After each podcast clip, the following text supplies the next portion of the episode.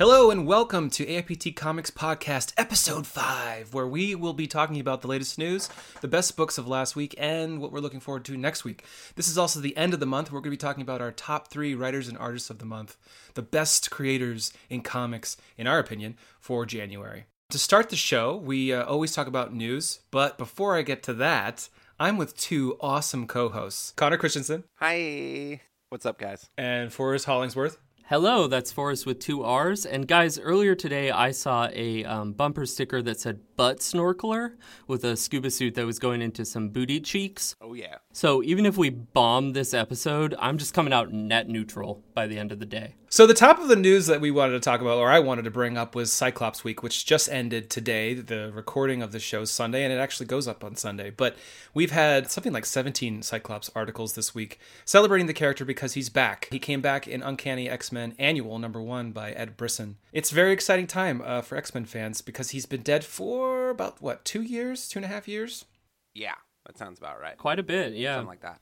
I mean, that's news in itself. One of the most popular X-Men or maybe unpopular X-Men ever is back in the X-Men comics. So it's it was a really cool week. A lot of great articles curated by Chris Hassan, our roving X-Men editor of sorts. And uh, he was on the show two weeks ago. If you want to hear him talk about this week, what'd you guys think? Did you guys read these articles? I, did, I, I I thought it was awesome. Even cooler was we got if you if you looked on Twitter like Cyclops Week, people were using that hashtag like a lot of people. So that was really cool to see. And it was even cooler to see some of our competitor websites uh, mentioned Cyclops Week and were talking about it and talking very glowingly about it. So uh, Chris did a killer job. Whenever he puts together these theme weeks or these theme months, they do fantastically well and there's so much passion into it and I, I love it. I think it's awesome. I also love how they've been dragging out the return of Wolverine for eight months now Yeah. and still have no idea what's going on.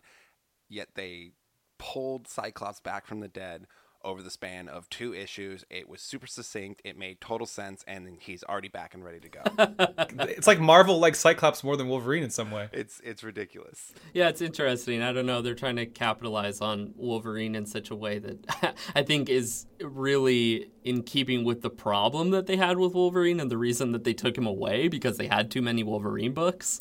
And now they have too many Wolverine books and bringing him back. Yeah, and there's there's so many coming like that are on the docket too. It's like we still don't like. How am I supposed to get excited for Wolverine Infinity Watch when I still have no idea why Wolverine is even alive? Yeah. Yeah, we're all But still waiting. Cyclops is back. He is back, and you know, Cyclops Week was also there was a, a lot of interviews that kind of broke some news too. Like for instance, Matthew Rosenberg talked about how Cyclops is like a Shakespearean character, which was kind of fascinating. If you tune back at AIPTcomics.com, we are planning lots more of these curated months and weeks to celebrate characters.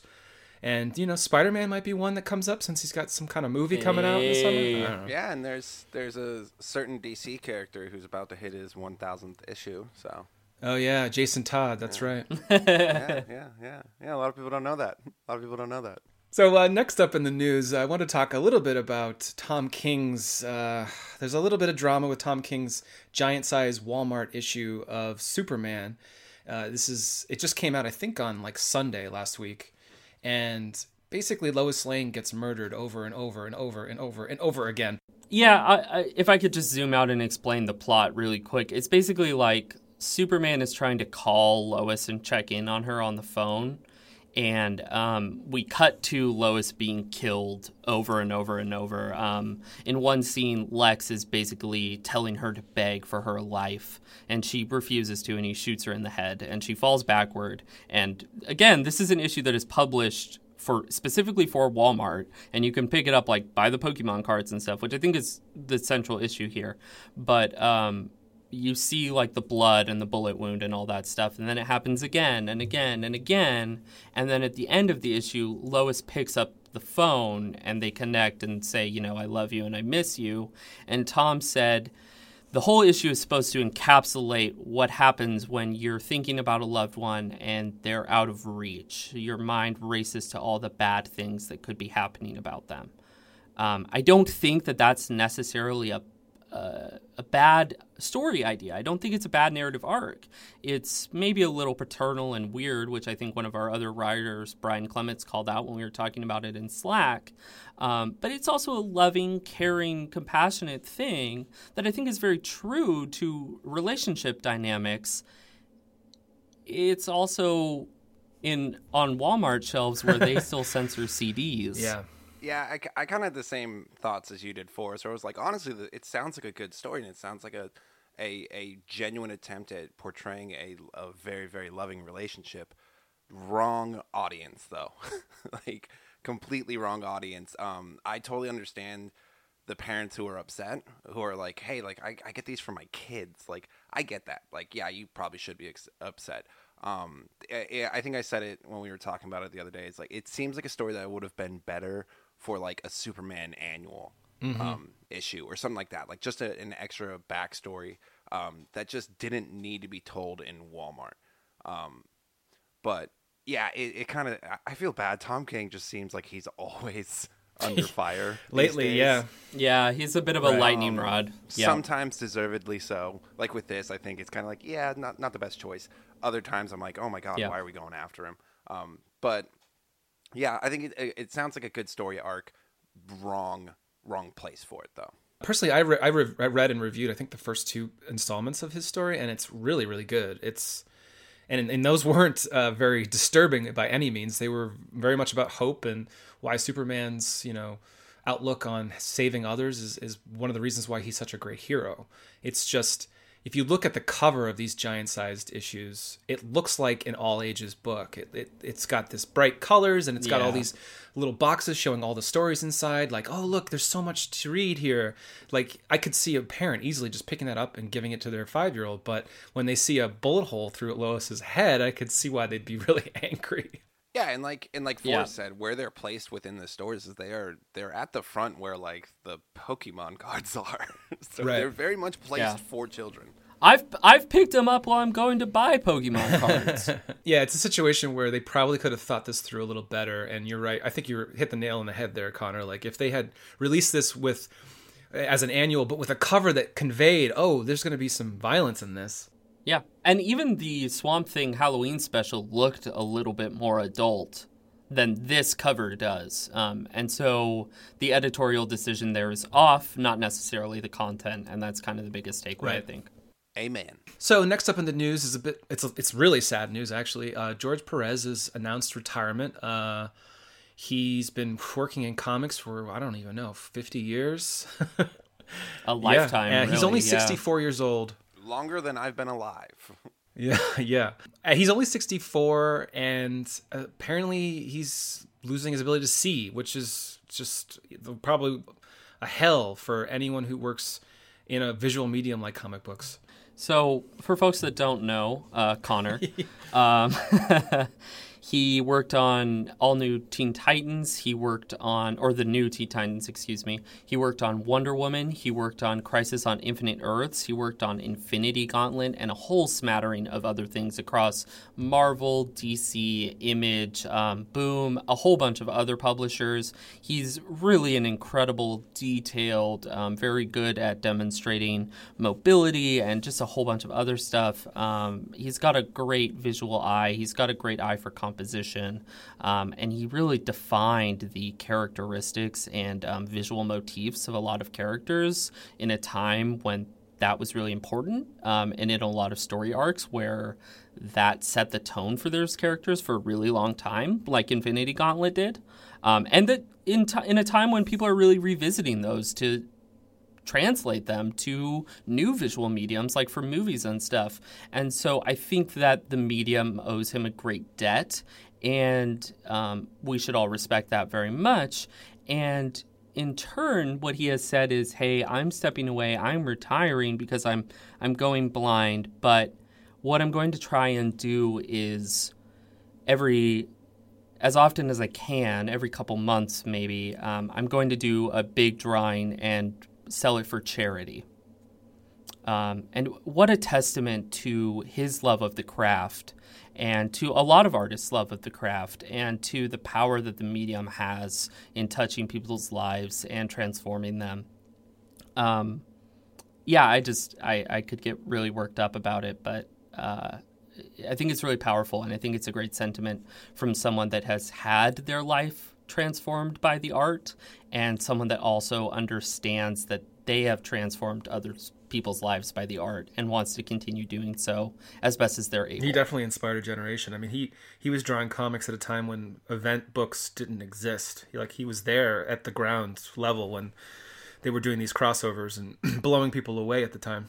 Yeah, I think we said we were talking last week about uh, writers being kind of like the architect of a of an event or of a book for a while, and he's very much that. So, moving on to our next bit of news, uh, three series are being canceled by DC Comics: Damage, Titans, and Scooby Doo Apocalypse. Didn't see that coming, but I believe Forrest is a big fan of this series. I I really like Scooby Doo Apocalypse, um, and it's so it bums me out a little bit because um, Connor, I think you can speak to the other two series a little bit better, but I'll, I, am owning this one for a second. Um, it's so experimental and weird, and I really love that DC has shepherded it for a while here. Um, it's not something they normally do where they just like own this post-apocalyptic Scooby Doo, but Hanna Barbera character stable for a while and they're just like yeah it's in the far-flung future and they kill people and it life is hell for all of them but they're very much the same kind of characters that you know and love. Um, and it really bums me out because right now the big meme is that shaggy has uncontrollable powers. Have you guys seen that at all from the new from the recent the live action scooby-doo movie? Have you seen no. those recent I've memes seen a, a, a few but i'm not sure which one you're talking about um, so there's memes going around where they have like behind the scenes interviews with Freddie Prinze Jr. and um, the rest of the cast from the live action Scooby Doo movies, where they're like Matthew Lillard played Shaggy in that, and they're like, yeah, I mean. He really was chosen, you know, by the Shaggy spirit, and it once it overtook his body, we couldn't control his power. And um, all those monsters were real. He summoned them, and we kept them in cages and brought them out every time we filmed. Um, he also made that real animated dog from his flesh. Um, and then when we were done, fi- done filming, it turned into human bones and oil. And all of these kind of crazy bits and stuff. Um, and I really love that weird, weird um, energy where you take something and twist it. And those are just memes, but the comic version of this is very real and very published. And I loved that DC was doing that for a while. And I'm bummed to see them let it go because I thought it was performing pretty well. Yeah, honestly, I was surprised. It was. I mean, not that I, I did. I didn't like it. I just never really got into it. But I, every time it came out every month, I was like, wow, this this must be an amazing series if it's still coming out. Yeah, it it totally defied expectations. Most critics before it came out, they thought it would maybe last six, seven issues, and it goes for thirty six. So I mean, it's it's it's a testament to the amount of fans it had. It, it averaged around like twelve to fifteen thousand issues sold per month. Uh, so that's I mean it's a little low performing, but for a publisher like DC, you you can afford to have those those types of books. So it is a bit of a bummer, but I think DC finally just went like, okay, time to time to pull the plug. Um, it's good though that they're getting an actual finale though. It's it's not like it's a sudden cancellation. Like this is happening in April, so the the the creative team can prepare and give it an actual send off. But I think more surprising than Scooby Doo Apocalypse is Titans. Titans getting the axe. Yeah, it's got that new TV show and everything yeah, that's crazy. And the TV show is critically acclaimed and it streamed very well. Got approved for or got greenlit for a second season, like two episodes in. Uh, I didn't like it that much, but you know, a lot of people did, so that's awesome. I'm happy to see uh, more people get passionate about these characters. But yeah, so the fact they're canceling that in the midst of a of a pretty successful TV show is a little crazy to me, but. I would I'd be super surprised if we don't see a uh, Titans number one announced pretty quickly. Yeah, yeah, you're probably right. That reached 36 issues as well, right? Yes, yes, it did. And the Drowned Earth tie-in issue, I think that was number 29, was like one of my favorite standalone issues of, of the year last year. Like that issue was so good and Dan Abnett did such a good job with it. So hopefully they keep the creative team around and it's just a, a soft reboot, but we'll see. And then Damage. Damage is getting the axe, leaving just two New Age of Hero books um, to stick around. Dave, you you reviewed the first few issues of Damage, correct? I did. Reading your reviews, they were, if I'm not mistaken, they were very like okay. is what it seemed like. Yeah, I actually interviewed Tony S. Daniel um, at SDCC last year about this book, and uh, from what I understand, I mean, he was the he was the driving force behind it. I mean, and all of the new Age of Heroes were about art first. That was their selling point. That the artists were more involved in the storytelling than the writers who were attached to the books. And for this, Robert Venditti was writing. Damage just it never got away from. This is just a different version of Hulk. Like Yeah, and the, and the weirdest part I think with these new Age of Hero books is they all spun out of metal, or they were supposed to supposed to, to, yeah. spun out of metal. But n- if I'm not mistaken, none of them deal with the events of metal at all. Um, the only one that kind of sort of does is um, the Immortal Men because the Batman Who Laughs is in it. But even the, it doesn't explain like, oh, this happened in metal, and that's why the Immortal Men are. It was are like the around. reverse. All these series had like they they would name drop metal a little bit, but they really had no direct connection to metal.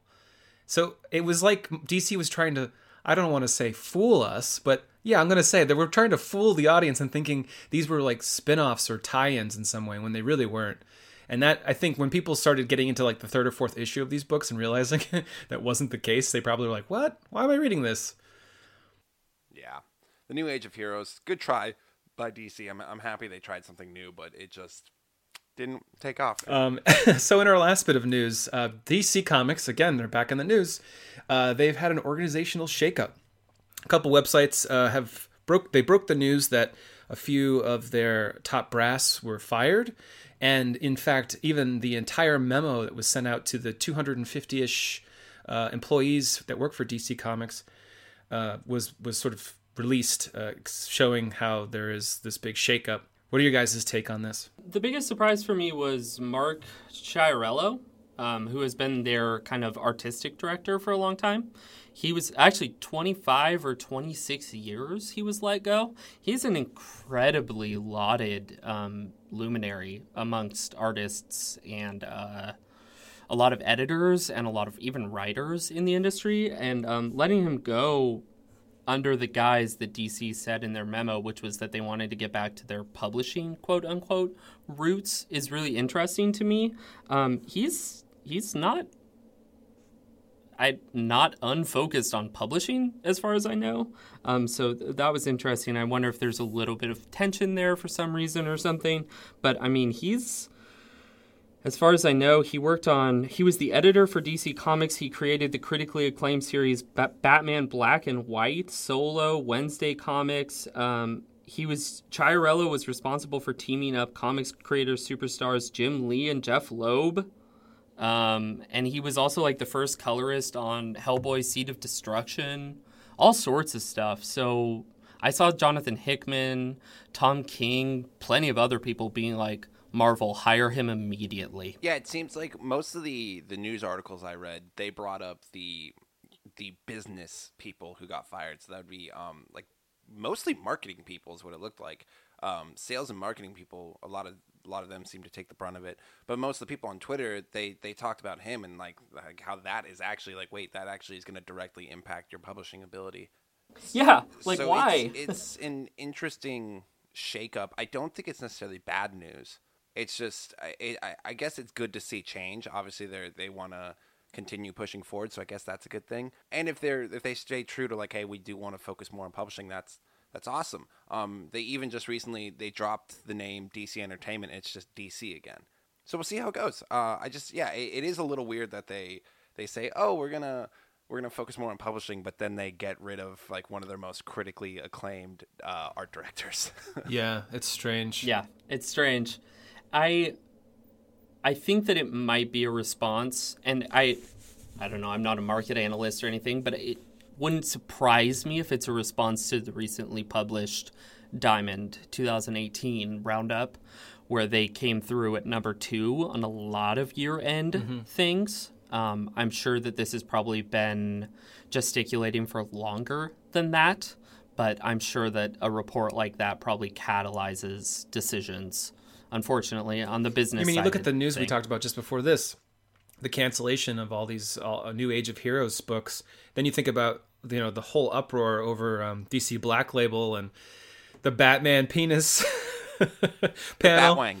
Call it what it is. The Batwang. My take on this is it's a reminder that DC Comics is a corporation, and when there is bad news in the news and the um, books aren't selling, or an entire initiative like DC's uh, Age of Heroes doesn't do well, um, it's not necessarily because someone did a bad job, but corporations need to fire someone to prove to the um, shareholders that they will definitely turn this around. Correct. Yeah. Um, so it probably could be it could be a case like that where everyone did a good job, but it's just things didn't work out the way they did, and now we need to show everyone we're we're back on track by firing a bunch of people. I also have I've gotten a lot of um, entertainment out of reading the people who are super mad that Dan Didio is still. oh no, really? Which I don't have anything against him. Like I I listened to him talk at the DC Universe panel at New York Comic Con. Which, by the way, if anyone has a chance to go to one of those panels, go. They're awesome. They're so much fun. But like somebody confronted them. They're like, "Why do you hate Nightwing so much?" Oh, Like, oh jeez. You hate Nightwing and you hate Barry Al or you hate uh, Wally West. Why? And he talked about why he, he like gave a very honest answer. Uh, and it basically boiled down to I won't go super into it, but it, it boiled down to like uh, Bruce Wayne doesn't age, but Nightwing does. That doesn't make sense. I don't like him because of that, which I thought was funny. Like, and whether that's the actual answer or not, I thought that was funny. Um, but yeah, then people bl- anything. Anytime anything bad happens to a character they enjoy in the DC universe, everyone blames Dan Didio, and I feel like he really doesn't have that much to do with It's because everyone likes Jim Lee, but they don't want to be mad at him. okay, guys, so our next segment is the top books of the last week, our favorite books that came out last week. And to start this segment, we always bring up comicbookroundup.com, which doesn't give us any royalties or money for saying this. which is very nice to them. Um, we're also shaking it up this week, people. We're gonna we're trying something new. We're gonna go with uh, our top two books instead of our top three. See if that uh, see how we how we like that, how that flows. So a little bit of experimentation, like jazz. Skip it up. Get your jazz hands ready because we are about to embark on an adventure where the second highest rated comic book of the week was Guardians of the Galaxy number one with an 8.8 on comicbookroundup.com. Um, I think we all read this book, and I think we could all agree that it's definitely up there. Forrest, yeah, oh, yeah, it was great. It was great, yes. I actually reviewed it for the website, and if you go to aptcomics.com, you can see it. Cotter, I'm going to start with you. What is your second favorite book of last week? All right, so mine is American Carnage number three. It's written by Bryan Hill and it is drawn by Leandro Fernandez. So this is a um, a book that the subject matter is kind of hard to stomach. Uh, it is explicitly about racism, um, and it's also about institutionalized racism. Um, it's about an undercover cop who tries to take down a basically like a secret KKK sect. Um, despite its unflinching subject matter, it, it doesn't shy away from that. And I, I think that really helps keep the story grounded. And it really pops up in this issue, like how uncomfortable the whole story is. But it doesn't shy away from that. And if you can stomach it, it makes the story all the better. It makes it more grounded. It makes it feel more gritty. It makes it feel real. Uh, it's excellently excellently paced throughout. It just moves from uh, moment to moment to moment with no real lull, and it never gets boring. Even in in sequences that aren't action based, it's it's always kind of pulse pounding and has excellently written dialogue that is. I mean, it just flows like a natural conversation. Um, and then this issue also jams jam packs a shit ton of character progression in like a total of six pages that but but it's it's still very well done through these awesome flashbacks that show a lot about the character in not that much like in not that many words. Like it, it's like these quick quick shots of things that happened in the past that reveal so much about the main character. Um, so it's a really awesome book. Like i said it's very tough subject matter to stomach but if you can get past that and you can you can stomach that it's it's totally worth the read Oh, and AIPT Comics is uh, quoted on the front cover of this issue, so that's ah, that's there also it pretty is. Sweet, but it wasn't my quote. That was um, our movie editor Nathaniel Muir. Yes. he got quoted on the front. So go go Nathaniel. I just want to quickly. I talked to Bryan Hill about this book at San Diego Comic Con last year, and I just want to quickly say I have stolen something he said in that interview, and I say it all the time. And he was talking about how there we are in a society uh, where there's an, an economy of complaint. I love bringing this up because it's so freaking true.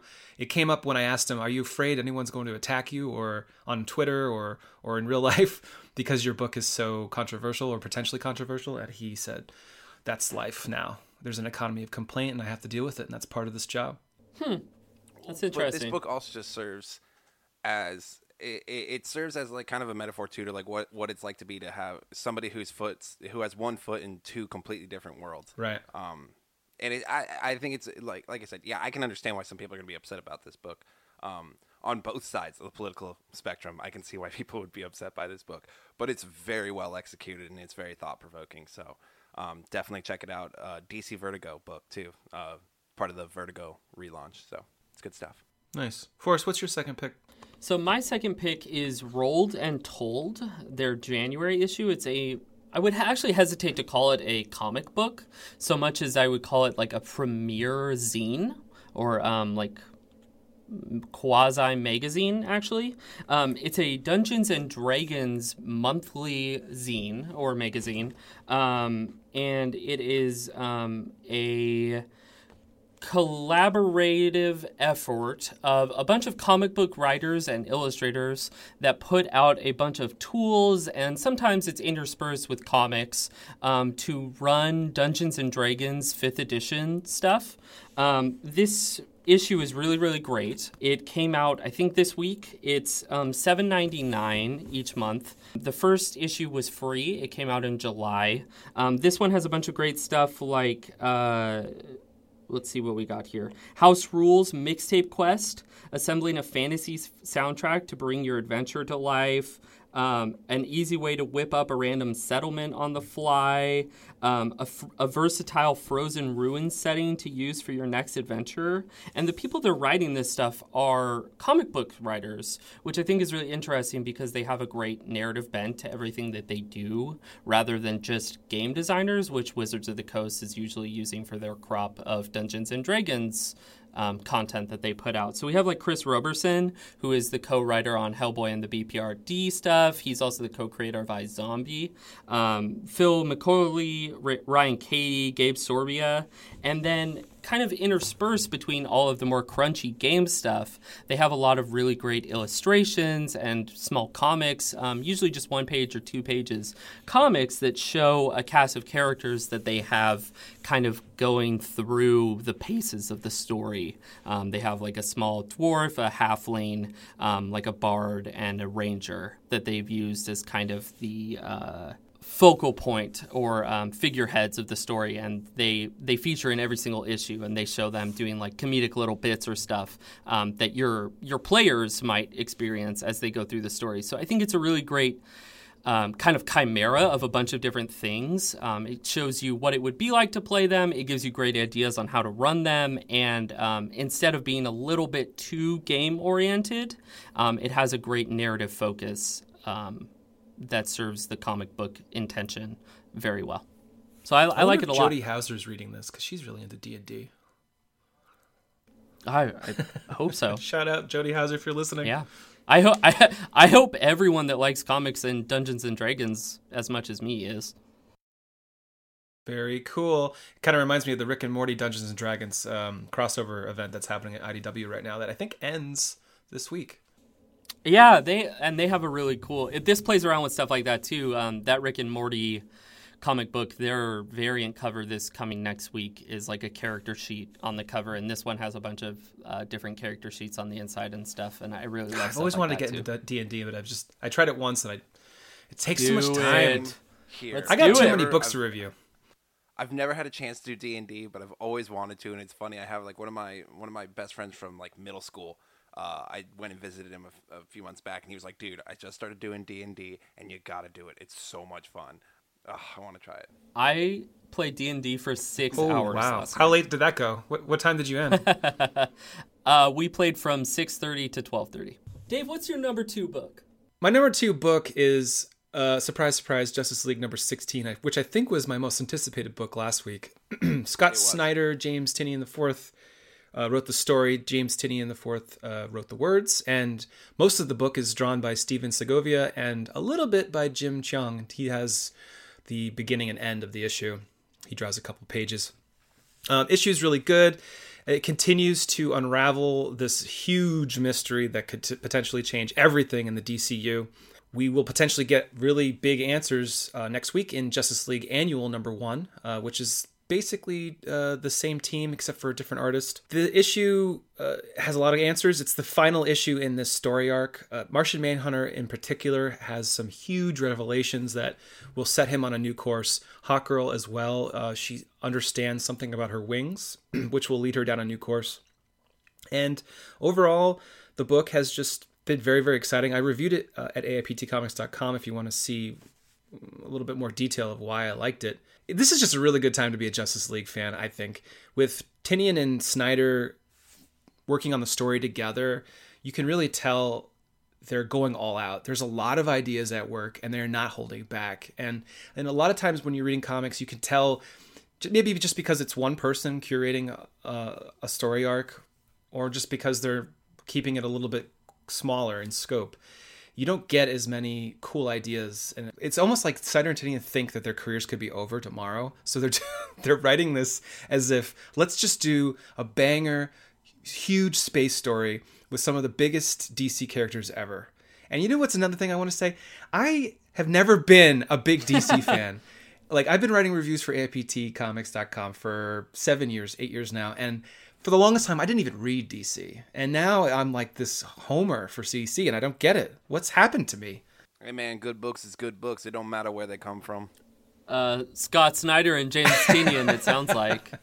Okay, guys. So moving on, the number one highest rated comic, according to ComicBookRoundup.com, is Immortal Hulk number twelve by Joe Bennett and Al Ewing. This series is amazing, in my opinion, and it's a horror slant on the Hulk. It is slowly un- re- revealed that there's ties to the monster and hell itself. Yeah, I think this is the second time um, that we've talked about this book being up, being one of the top three books from Comic Book Roundup. I, I mean, it's fantastic. Al Ewing is is reinventing the Hulk and making the Hulk so much more interesting than he was before um, which I guess sounds like a jab to Hulk fans. It's not. I'm sorry if that was. That's not my intention. Um, but like somebody like me who is just not really at all interested in a solo Hulk title, this is one of my favorite books whenever it comes out. It is just it's it's incredibly written. Uh, just wow! Every time I read it, I'm like Jesus. The Hulk works best as a horror story. Who would have guessed? Yeah, absolutely. Um, Al did a really great interview with This Week in Marvel, the uh, weekly Marvel Comics podcast, where he talked about the inherently interesting idea of the Hulk for him was way, way, way back at the impetus of the character when the initial hook was the idea of the monster that comes out at night and he wanted to bring it all the way back to that, which was only an idea that stuck around, I think, for like a year, a year and a half tops. But he, he was like, I'm really digging deep into that idea. And I, the last time we talked about Immortal Hulk, I had not read any of it. I've since read the first trade. I will just say that I totally get it being number one here. It's awesome. Forrest, what's your number one pick for the week? My number one pick is Guardians of the Galaxy number one, um, written by Donny Cates with art by Geoff Shaw.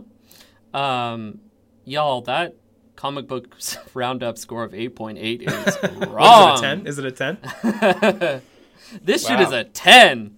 We were talking about this off air just a second ago, but a lot of times introductory issues struggle with serving too many masters they have to introduce an inherently interesting mystery. They have to introduce a cast of characters. They have to introduce a good setup. They also have to take a step into the next issue. They might set up uh, sophomore slump for the next issue or even the first arc before things really get rolling.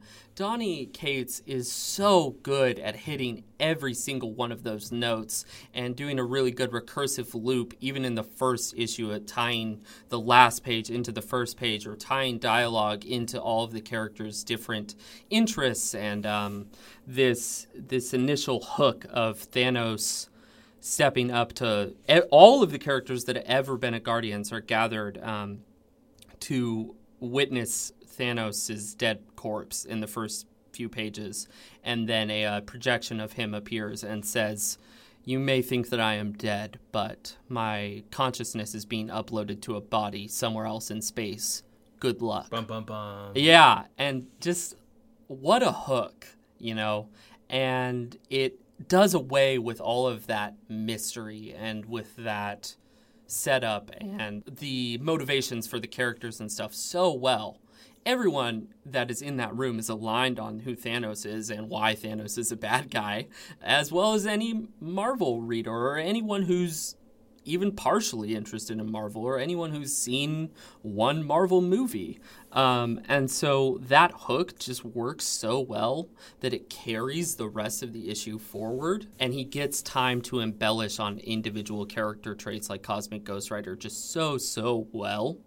Um, I thought it was really, really, really well done. I thought the art was fantastic. There's a great scene where the Black Order comes and they're like trying to steal Thanos' dead body back, and it's so kinetic and crazy and violent and uh, cosmic. It just really hit all of the right notes for me. Um, and then there's a, cl- a fucking banger of a cliffhanger at the end that I was. I actually stealth read this at my desk at work and I hit the last page, and I'm glad that I was alone at my desk because I went, oh fuck. Um, and if any of my coworkers had been around, they probably would have thought I had like deleted the whole budget or something. Um, but yeah, it was it was really really great. Um, comic book comic books roundup or slash all of our peers in the comics reviewing industry, you are wrong. This is a ten. It, it was really good. I gave I think I think I, I gave it a nine point five when in my review. I wrote a little bit of a news piece about that cliffhanger too, because there's some context required uh, if you haven't been reading Thor, since it ties into that. Yes, that is true. Um, I also think that the cliffhanger, I have since gone back and understood that cliffhanger a little bit more. Um, and it does make sense in that context. I also think the cliffhanger works if you've just seen some of the more recent Marvel movies, though. So I thought that was well done. Donny Cates said that when he writes Cosmic Ghost Rider, he writes him uh, with Bill Burr's voice in his head. Yeah, yeah. Completely changes the way that you read Cosmic Ghost Rider for the better. Way more comical, yeah. Way funnier. Way funnier. I saw, I think it was actually our AIPTcomics.com review of the Cosmic Ghost Rider trade, where, um, not throwing any shade, but that reviewer said that Donny didn't really capture Frank Castle's voice very well. I think that the central thing here is that he is so crazy that he doesn't really remember being Frank Castle anymore. It's been thousands of years, right? Yeah. Yeah, he's not even I don't even look at him as Frank anymore. It's it's been a really really really long time. The problem is that he still has the physical prowess of being right. Frank Castle. It's an interesting premise and I think that Thanos, it's an interesting premise for a character, I mean. Um, and that Thanos still has at at some point in t- time, future, past, forward, backward, wibbly wobbly, experience being the Punisher or being the son of the Punisher as of Cosmic Ghost Rider. And so he has taken on the ethos of being Frank Castle. Thanos knows who Frank Castle is much better than Cosmic Ghost Rider does at this point in time. And so if he's really out there rebuilding his body, that is a problem for everyone involved. Right. Yeah, it's it's such a fresh take on the story. I think I'm I'm, I'm excited where uh, to see where Donny Cates takes this. Yeah, I the only other book I'm more excited about is Venom, which is written by well, that's also Donny Cates. right. So, so Connor, what's your number one pick? So mine is uh, kind of a surprise for me. I I'm actually surprised with how much I liked it. It's uh, Crypt of Shadows number one. Um, it's the Marvel 80th anniversary horror special they did. Uh, it's written by Al Ewing and it has a rotating artist, which is something I uh, bitched about last week. Um, it's drawn by Garry Brown, Stephen Green, and a name I'm about to butcher, Dig Digbrill, Digbrill, Morissette Fond. Actually, I'm not going to say that much about this book because the the reason I liked it so much is because of the story that's told. It captures the old school comic book feeling so well. Um, you know, like where they're where the characters narrating their every action, everything they do, they're talking out loud about doing it. Like, and then I took the knife and I plunged it within her as he's stabbing somebody. Um, but it's more that like the story it it takes these twists and turns and it has this jaw dropper of an ending that is just it's such a it's such a good like little campfire horror story. Uh, I loved it, but um, most importantly, it it has these multiple artists who, like I complained about last week, I normally don't like that, but these multiple artists serve the tone of the story so well because they're telling different different like psychological landscapes of one person's mind. So the differing styles totally work to help set the tone of each little vignette that eventually builds to this grander narrative. Um, it honestly, it it like I said in the beginning, it surprised me so much how much I like this book um, because it, it is just like a weird little celebratory one shot to celebrate the anniversary of Marvel. But it is so good, and it, it is such a good one off story that has nothing to do with the Marvel Universe. It's just a ghost story, and it's so good. Um, you got to read it. Al Ewing once again shows why he is a horror master. Uh, it's just a fantastic story. Also, Garry Brown's art is my I love his art.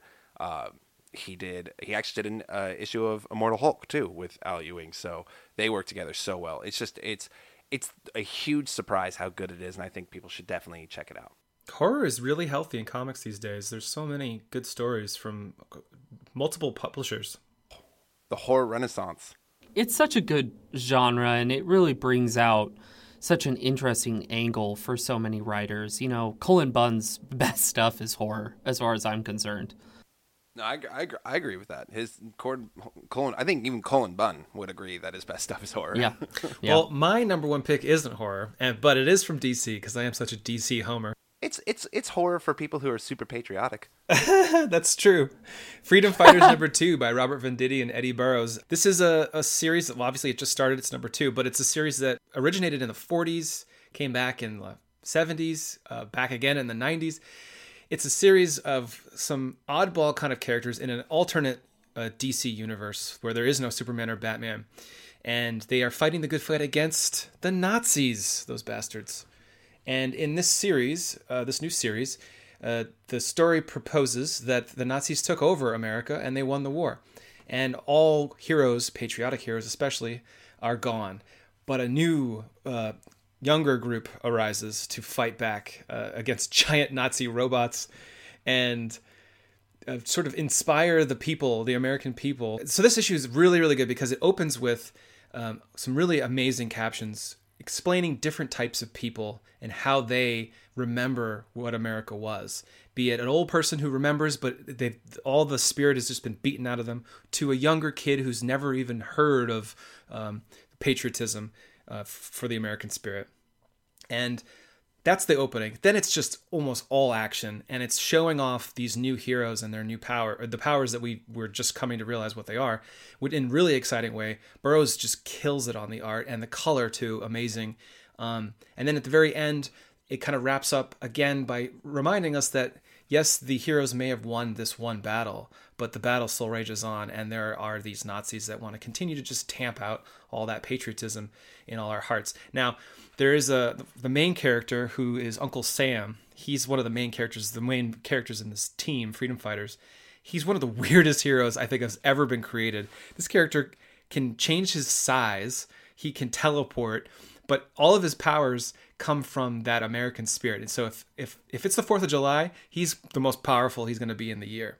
And and in this series, you give that man a Budweiser on the 4th exactly, of July and a hot dog. Exactly. my god. He's or when there's a Super Bowl. But in this series, uh, obviously the patriotism has been destroyed. Nazis have won, so he has actually disappeared. And in this issue, we start to see that patriotism rising because people are fighting back. They're punching these Nazis in the face like they should be, and it's exciting to see. You know, this is going down a road where it's that that patriotism is going to grow and that that that fight to uh, join together and do the right thing and fight against evil is growing in the country. And I'm really excited to see what Robert Venditti does with this. I talked to him about this series a few weeks ago, and he's got another uh, war story coming out um, to celebrate for D-Day. He's got a, a, book coming out called Six Days, which is an actual autobiographical story um, about one of his family members. And at the same time, he's got this coming out. And it was kind of fascinating to talk to him about this because he's got a, a realistic story about those American soldiers who died uh, for the freedom we have now. And at the same time, he's writing a story about the Nazis winning and people still fighting to stop them. And it's a different perspective. And mm, yeah, that's cool. And he started writing Freedom Fighters after he wrote Six Days, which is going to be a graphic novel from Vertigo, DC Vertigo. And he kind of told me the Freedom Fighters, the writing is inspired by this, all the research he did, and finding out about his uncle who who lived and died for our, our freedom. And that's kind of a fascinating element of this book to, to know that while reading it. Now, obviously, not everyone knows that, but I could tell already that there's a lot of passion in it in the captions, and I don't know, it's a top notch book. So that ends our top book of the last week. Uh, moving on, we're going to be talking about the top three writers and artists of the month. Now, this is only a segment we do once a month. We don't do this every week. This is very special. And we're going to be talking about why we think one artist and one writer that we've chosen is the best writer and artist of the month. Uh, if you're as old as I am, you know what Wizard Magazine is, and they used to do this every issue, and they would rank uh, the top 10 artists and, and um, writers. And it was kind of fun to see like Frank Quitely number one, like for three years straight. or Grant Morrison in the top two. Um, obviously, it's a lot different now when now that Wizard Magazine's gone, and it's there's so many more writers, so many more artists, and they're all so good. So it's it's really hard to choose personally for me. Connor, do you want to talk about your uh, number one pick for best writer of the month? Yes.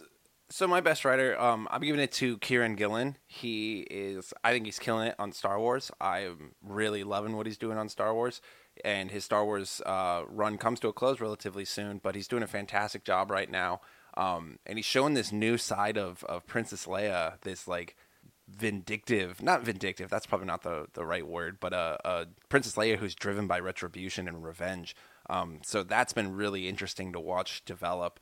Uh, and he also wrote this hilariously awesome shirtless Han Solo scene a few issues back, uh, and I think that came out this month in January, where it's Han Solo shirtless chopping wood, and it's it's hysterically awesome. Um, and then on top of that, he also he launched uh, Die, um, sorry, not Die Die Die. He launched Die, the uh, D and D game. Talking a lot about D and D this episode, but yeah, he launched Die uh, D&D comic. and I think ev Yeah, D and D comic, yeah, not game. Um, Both. I think it's a game. every issue has gone to a. Oh. It's going to be. Oh, see, that's awesome. And I think every issue of Die has gone to a second printing. Um, so he's launched it, and it's it's been a critical cause it's a critical success. It's been a commercial success. So yeah, Kieron Gillen just had a hell of a month. So uh, he's my writer of the month. My writer of the month is Jason Aaron. He's brought back Conan to Marvel and done an exceptional job with the first two issues. Avengers has been excellent too. I, obviously, this bleeds into last year, but his work on these ancient Avengers is really exciting to me. That they're going back, sort of prequel territory of before we ever knew there were Avengers. There was a team, and in this month, he actually had a really great Iron Fist issue, um, detailing basically the first Iron Fist ever, and we learn about Kunlun and how that city existed a million years ago. And it's just, I don't know, it's very exciting, very mythical. And I'm a, I'm a sucker for sort of, sort of those mythical stories and those archetypes being played around with in comic books. And he's done a, a bang up job. Yeah, um, on a recent This Week in Marvel, uh, CB Cebulski said that he felt like Jason Aaron would kill him if Jason didn't get to write Conan. Um, he said that Jason has a big fuck you Conan sword, like a huge sword Nice. that Conan would have, um, and that he would use it against him if he didn't Yeah. get to write it. Um, and I very much feel that that's deserved. Um, those first two issues have been fantastic. Yeah, he's definitely up there. Uh, my top writer of the month is Donny Cates. Two words. No Venom. way. Actually, a, cou- a series of words, two titles Venom and Guardians of the Galaxy. Thank you. All right. Well said. And he started a cult. Oh, yeah, that's right. That, that should get him number one status The- right there. Yeah, Lord Lord Donny Cates. he he asks people that follow him to call themselves advocates. Oh, my God. So ridiculous, you just have to admire it. Connor, what's your, uh, who's your top artist of the month? Uh, so mine is Andrea Sorrentino. Uh, I really, really dig his art.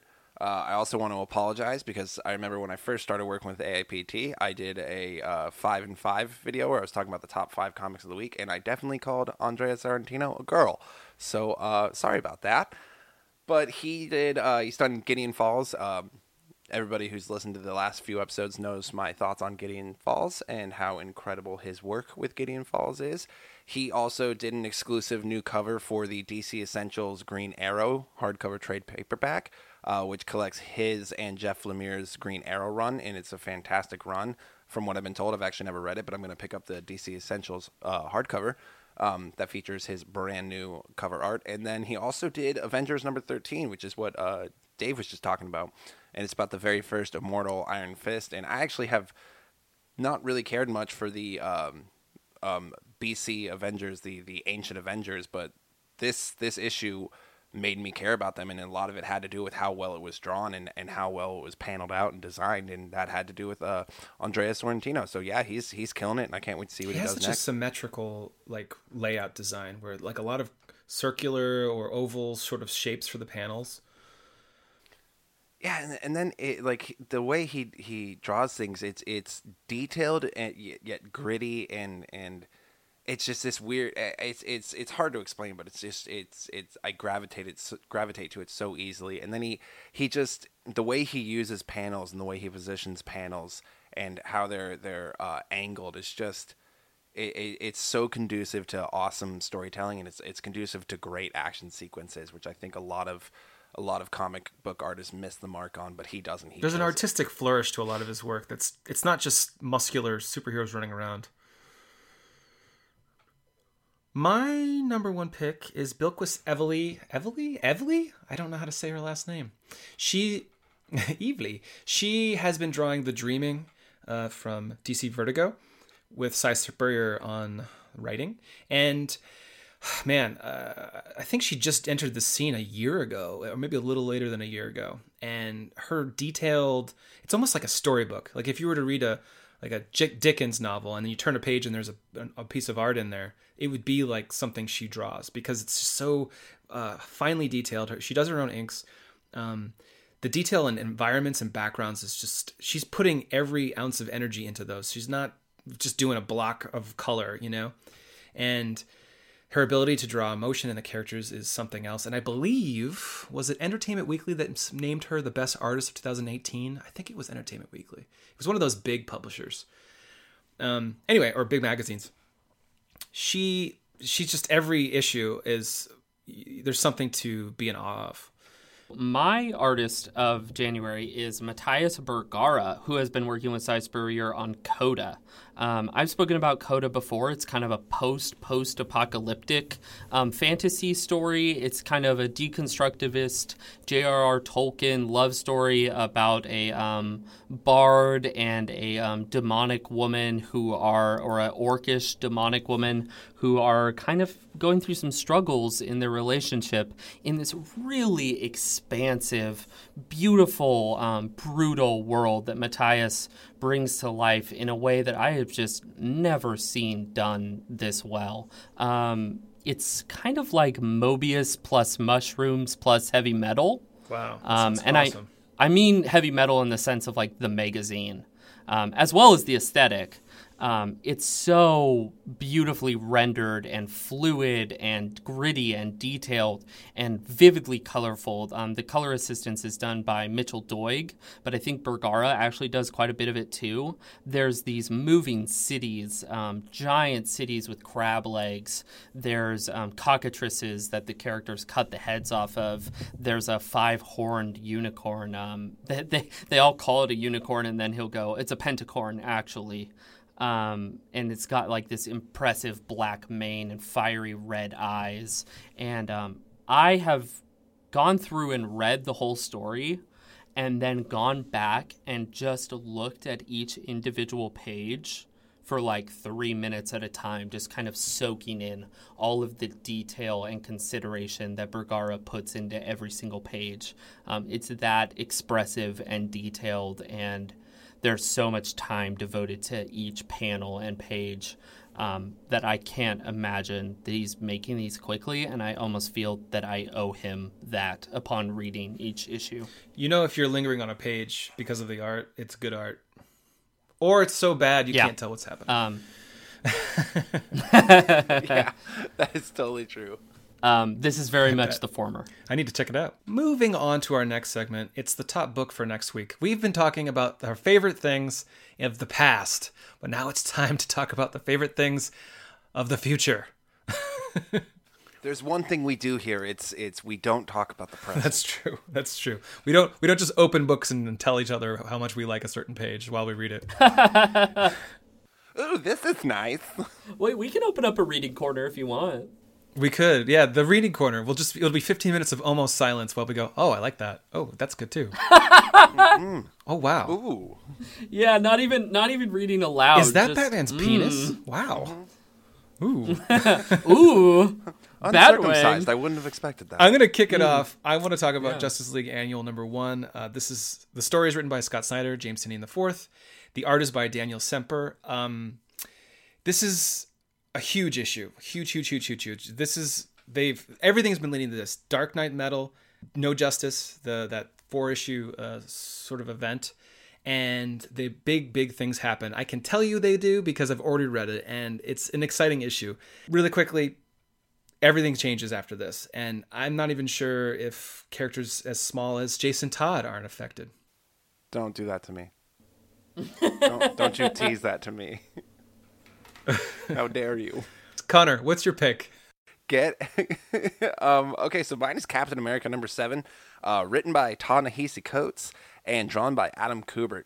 The reason I picked this is because a I really enjoy this Captain America series, and I and it's dealing it's still dealing with the fallout of Secret Empire.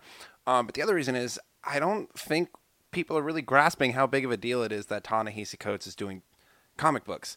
He's also he's been on Black Panther for a while, but now he's doing Captain America. I mean, this is a huge deal. Like the man is like a, an American laureate. Like this, this is one of like the best literature, mi- lit, literative, literative literature minds in America, taking on one of the most iconic American characters and doing an incredible job. This the the first six issues of this book have obviously it's been a very exciting narrative to watch unfold but it is very much about captain america dealing with the fallout of secret empire. But in a way it kind of reads as a commentary of of american identity now and how how people are perceiving america and how some americans feel where they're not sure. You're not sure if you're supposed to be proud to be an american anymore um, because of the things that are happening. And, and it's captain america kind of questioning where he stands in the country anymore and if he wants to if he even is serving the right country anymore. It's it's been incredible and i just don't think people understand how big a deal it is that ta-nehisi coates is writing this. I mean like it'd be like if ernest hemingway took on captain america in the 40s it'd be a huge deal. So i just i wanted to highlight that and, and how good it's been and how and how wonderful it's been. And also adam kubert's been killing it on the art. Um that's that's a, a whole different thing i could go into but yeah captain america if you're not reading it right now you gotta you gotta hop on A lot of the Comicsgate folks were pissed Yeah. that he got this book. I think, right? Yeah, yeah, well they can can 'em. eat a bag of dicks Yeah. I was imagining Ta-Nehisi Coates actually being in like one of those Marvel creative uh, retreats that they do because he has to go. They all have to go. Um, and I was I was thinking about that the other day, and I thought that'd be really funny. They're talking about you know Rogue and Gambit getting married, or how how do you write Creole accents and stuff, and he's like, well, actually, I was thinking about the socio-political status of African Americans and how I'm going to write that into Black Panther. Um, and so and someone else is like Magneto is a wizard, you know. Yeah. They're like, what if what if we tease them getting married, but we don't do that? That's that's Yeah, good, Mr. right. Coates. Do you have any ideas? Yeah, I was thinking about deconstructing the entire ideology of the American identity and building it back up from the ground uh, through the lens of Captain America, our greatest hero. Half the writers drop their Right, pens yeah, and walk exactly. out. Yeah, okay. We're also gonna put Rogue and Gambit in space. and they're constantly going to be naked. It's gonna be Okay, sweet. my pick for next week is Age of X Men Alpha, written by Zach Thompson and Lonnie Nadler, with art by Ramon Ronces.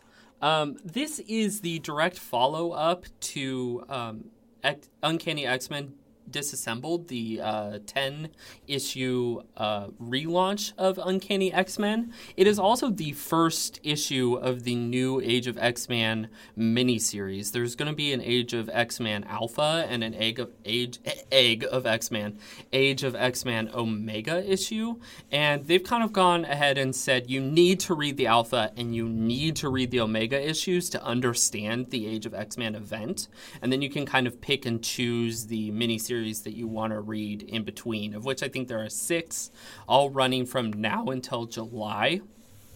But this is a massive, massive issue. I think it's an oversized issue. I think it's going to have an oversized price, um, and they're going to really introduce us in um, in full scope to the age of X Men and um, kind of explain the stakes of the world, explain where the X Men went, and explain everything that X Men has taken away from them as of the end of Uncanny X Men Disassembled. And I'm super excited about that. I actually just bought the Age of Apocalypse omnibus, so I can kind of revisit the last time they did something like this um, in comparison. And uh, I think it's going to be really, really cool if Didn't uh. Zach and Lonnie do an interview about this book on Friday at AIPTcomics.com?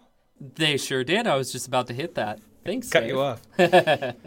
Did they talk about this book? I know that there's not a lot of details out there about this, which makes it even more mysterious. I, there's not there's not a ton of details about it. Um, they did do an FAQ video that's uh, I think on YouTube um, where they just kind of introduce like, no, you don't have to read everything. You do have to read this and stuff like that. That gets a lot of those big questions out of the way. Um, and I think there's a, a little bit of info on our site as well. But they, they've been kind of cagey about it, which makes me real interested in what they're Yeah, going to the, introduce. the, the preview and solicit information has really tantalized me. Great use of the word tantalize. All right, guys. In our next tantalizing segment, cover of next week, we pick our favorite covers uh, because this isn't a show just about stories. It's about art, guys. And we pick the best cover that we think for the next book that came out. We looked at every single cover, guys, 120 comics.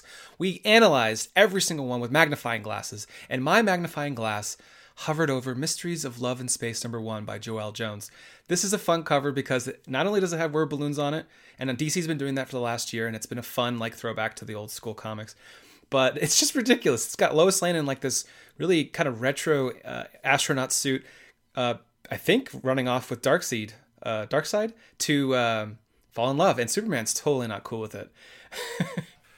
Running off with Darkseid to get that dark seed, if you know what I'm saying. Oh, God, Forrest, what's your pick? My pick, my cover for next week um, is Terminator Sector War number three. This is written by Brian Wood. This is a variant cover by Tula Lotay. You're going to be able to see this cover this week on Judging by the Cover. I'm the uh, guest contributor on that continuing series, which is also written by our manga editor, um, Eric Klein. I really like this one. Uh, if you had told me even two weeks ago that my one of my favorite covers thus far this year was going to be a Terminator comic, I would have said fuck off. Um, but it's really really cool. I can see a lot of people not liking it. There's these weird white vertical uh, horizontal lines that kind of segment the cover, but it plays around with um, perspective in a really interesting way. There's like a shotgun popping off the cover. It gives um, the Terminator's red eyes a really cool piercing glare. There's a cool police car angled, almost like it's popped up on a curve. Um, and then it's got this really great like orange, purple, and pink. Um, I've frequently seen this called bisexual lighting um, because those are the colors of the bisexual pride flag. Um, and I've seen that uh, kind of visual motif called that more recently. Um, it's kind of in the zeitgeist right now, um, and that works for me as a bisexual identifying person. Um, but but it, it really works for me. I was like, oh fuck yeah. Um, so maybe I'm just subconsciously drawn to that, but I really liked it, um, and that's my pick. You'll be able to see that in the article this week. Yes, AIPTcomics.com. If you look at this podcast post, you will be able to see this art. Connor, what's your pick? All right, folks. A lot of you know that I, I love the Wildstorm a lot. We all know this. I talk about it every single episode. But there's one comic book person, property, if you will, that I love more than the Wildstorm. That's Jason Todd. So my choice is Heroes in Crisis number five, the cover B variant by Ryan Sook. It's the case files variant that they've been doing for every issue. This one is the case file for Jason Todd, who was savagely beaten to death by the Joker with a crowbar, and it depicts that exact moment. Um, I think it's obviously the turning point in Jason Todd's story where um, he dies. It's a massive. Um, it's a massive part of not just the Batman mythos, but of the Red Hood mythos and how Jason eventually becomes the Red Hood. Uh, it's also just an awesome cover, and uh, if it hints that Jason Todd's going to play a big role in uh, Heroes in Crisis, then I, I'm all for it. But yeah, I, I love this cover. I'll definitely be picking up this variant cover instead of the uh, normal cover this week. Um, so yeah, also Heroes in Crisis just been rad. I really like. It. It's crazy how the variants sometimes are just yeah. so much better. But maybe because they can take more chances with the variants. All right, guys, moving on. Uh, a soapbox. We're this week we're going to keep it short because we don't have a lot to say, but it needs to be said. Bill Maher, uh, obviously, everyone in the comics world knows about this. Uh, two or three days ago now, on his episode, he went and attacked uh, comic fandom once again. It's sort of his retort to the reaction to his first video, which happened a couple of months ago, where he trashed in which he shit on Yes, Stan he trashed, and he trashed people. Basically, he's being a, a, a bully. He's he's trashing nerds and these people who think comic books are good. I'm using air quotes. And um, he, I, I, I don't have a lot to say about it because I think he doesn't know what he's talking about. He's clearly just attacking a fandom because it'll get him clicks. In my opinion, that's what he's doing this for. He doesn't. He's the way he speaks about this stuff. It's just he's got a brick wall behind him. He's just laying out jokes, joke, joke, joke, making fun of these nerds and people that like comic books. When he doesn't know that there are these stories that we talk about every week on this podcast that mean a lot, that are telling deep and meaningful stories, and that are changing lives when people read these stories. Yeah, I mean, it's just he's. I I just don't give a shit.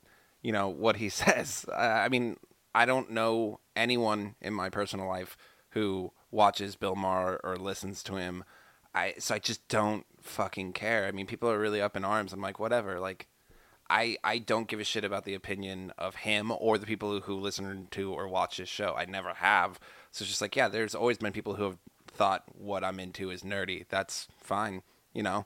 Uh, there's plenty of shit that other people are into that I also think is nerdy or dumb, and I just I just don't say it, you know. Just be nice to people. So whatever, you know. Fuck him. Uh, I, I don't I don't think this is gonna impact the comic book industry at all. It's it's like yeah, there's some people who think comic books are stupid.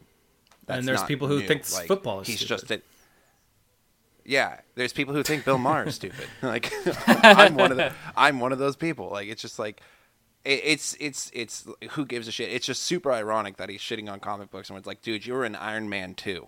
Like Oh my god, I forgot the about that. The fuck out of here. Like you you cashed in on a cameo yet you're shitting on it. Eat a dick. He, whatever, you know. Who gives a fuck? He's he's just a bully. Forrest, what's your take? It's not the adult thing to do. Yeah. If you want to make an argument that you're being an adult or that people should be adults, why don't you act like a fucking Right. adult and let people have their own opinions or have an opinion about things that matter?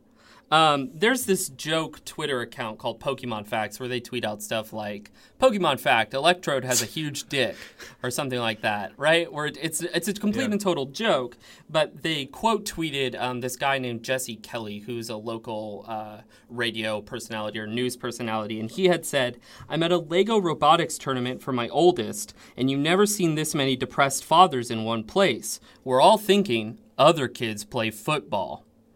And the Pokemon Facts account retweeted him and said, Pokemon Fact, you should let your kids enjoy their hobbies. Don't make fun of them to your 100,000 Twitter followers, you fucking absolute asshole. yeah, Yeah, dude. yeah. You be an adult. The adult thing is to let people enjoy the things that they enjoy if it's not hurting other people or themselves. Guess what? It's a multiple billion dollar industry. The majority of people enjoy it, you absolute fucking asshole. We should have started with Forrest. He's way more fired up than I was. I don't care about his personal opinion, and he shouldn't care about mine.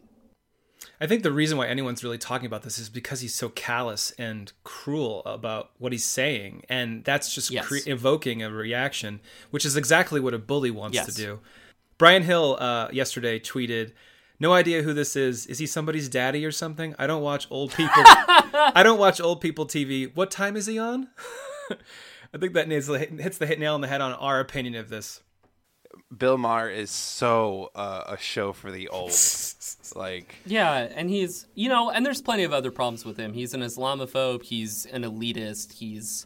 There's so much other stuff that I'm so far removed from caring Yeah. about his opinion. On a just foundational level, his argument is flawed, inaccurate, factually wrong. Uh, it's so off base that I, I can't I can't fathom getting to that level aside from trying to capitalize on controversy. It's an economy of complaints, like you said, Dave. You know, it's not off base, is this podcast. And thank you for listening. Uh, this is the end of the show. If you liked this show, please like it and review it. Tell your friends about it. We're going to do this all year, guys, every week, every Sunday. Thank you for listening. Yes, And thank, thank you. Thank you, Dave, for the killer segues. You had like four awesome segues today. Good stuff. yeah, I'm I'm writing mine right now. All right, thanks. Bye. See you guys. Bye.